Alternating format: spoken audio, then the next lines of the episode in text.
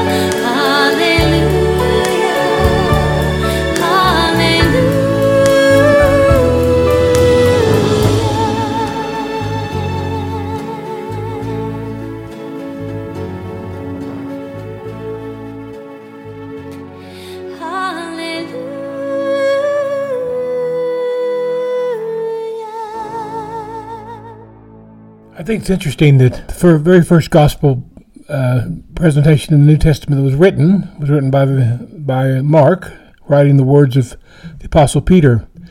It's interesting to me that he doesn't even mention the Christmas story. Uh, I love Christmas. Uh, our house is decorated for Christmas, and Kitty has myriad of Christmas movies and Christmas songs, so there's always Christmas music around.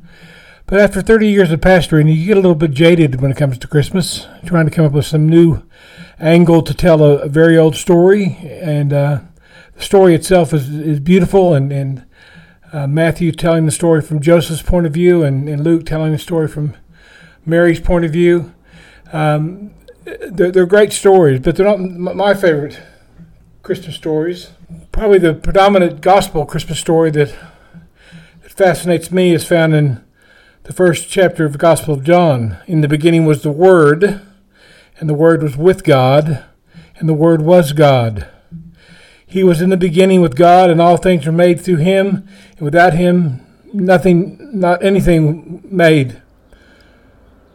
In him was life, and life was the light of men. And then down in verse 14 it says, And the Word became flesh and dwelt among us, and we have seen his glory, the glory of the only Son from the Father, full of grace and truth.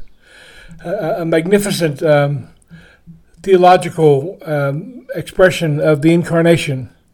Uh, some have said that um, Mark wrote the, his gospel to get it out quickly so that the, the new Christians could be trained and uh, there could be some consistency to the faith. And, and Matthew wrote his from a Jewish standpoint to identify Jesus as the coming Messiah. And Luke uh, wrote his uh, as a kind of a term paper that, that featured uh, both Luke and Acts, creating one message really more to a more Gentile world to show them that Jesus was their the Redeemer, their the anointed one from God.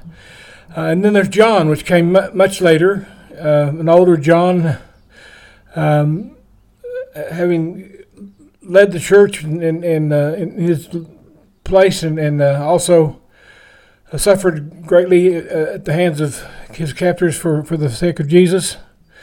And um, he had these deeply theological words that are, were, were etched through um, years of suffering and dedication to Christ. Another one of my um, favorite uh, passages when it comes to Christmas is found in the book of Philippians, Paul's letter to the Philippians.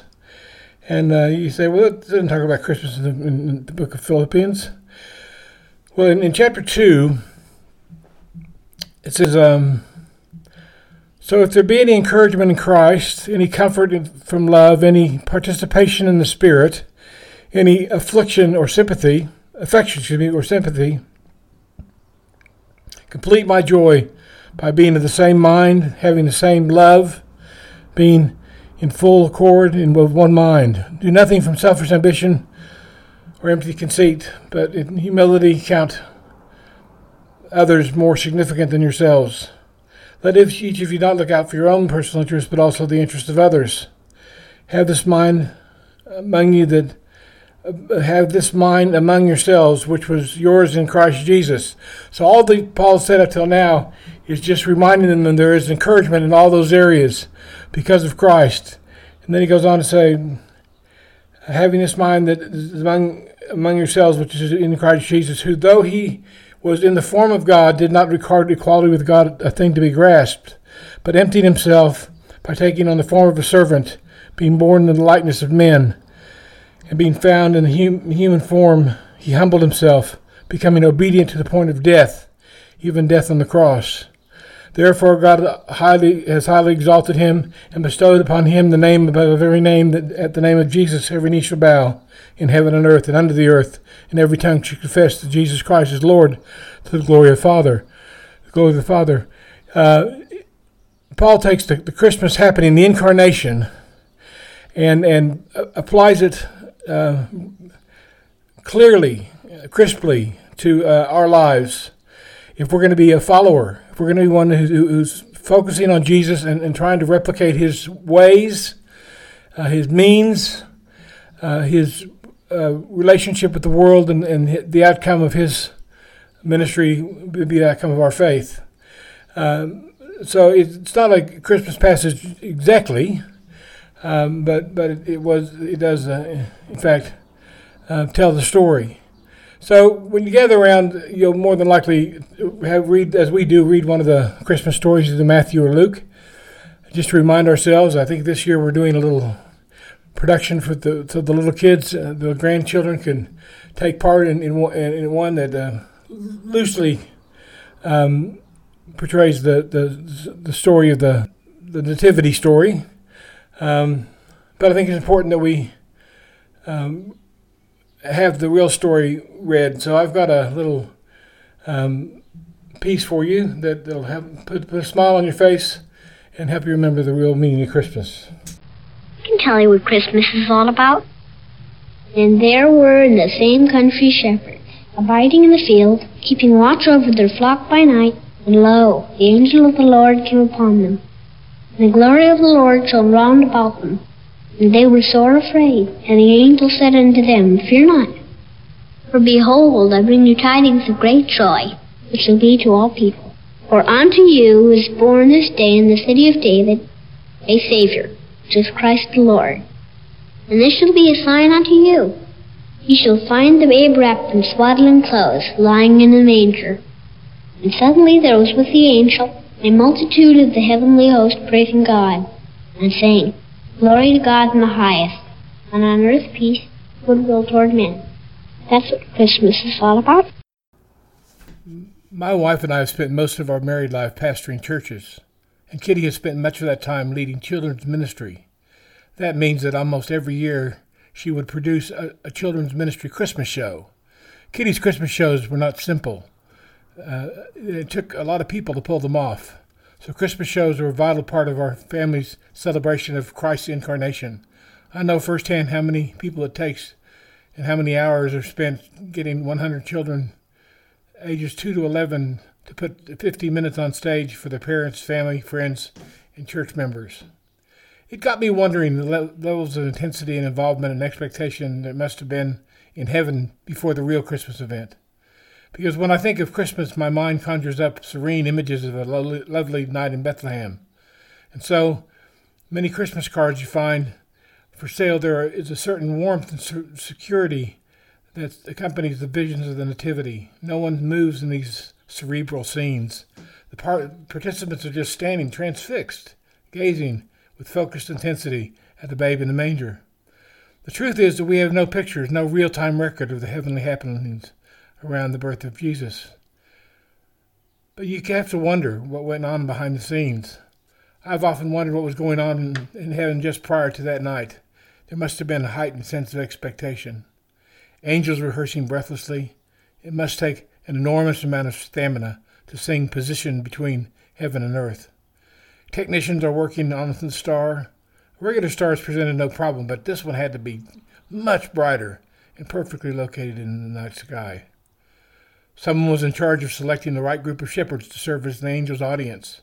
Someone else was plotting the coordinates to enable the heavenly host choir to find their way.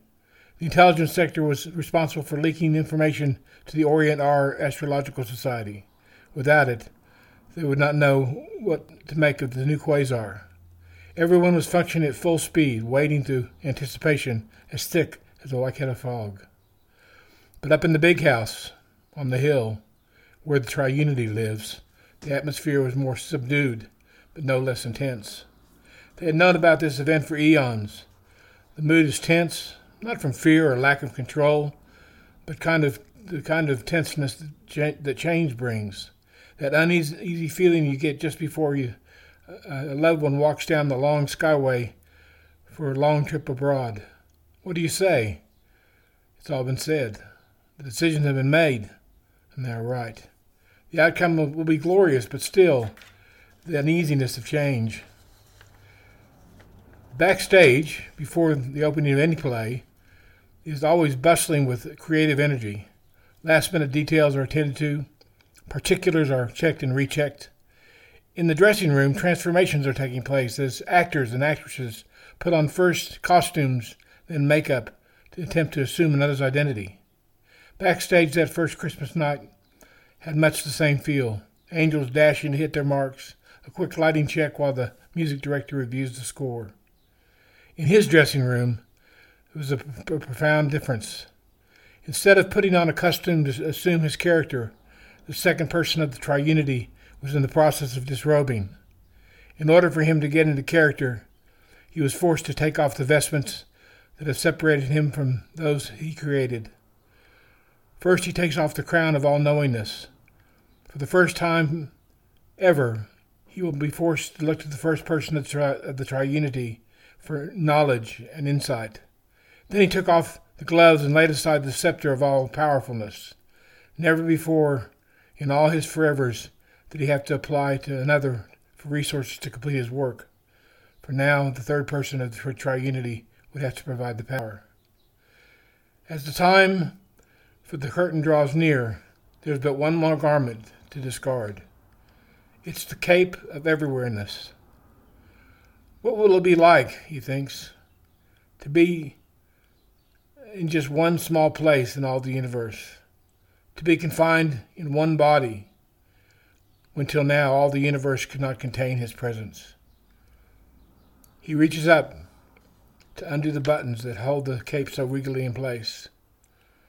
As the cape drops to the floor, the buttons flies, the curtain raises, angels sing, the star shines, a baby cries.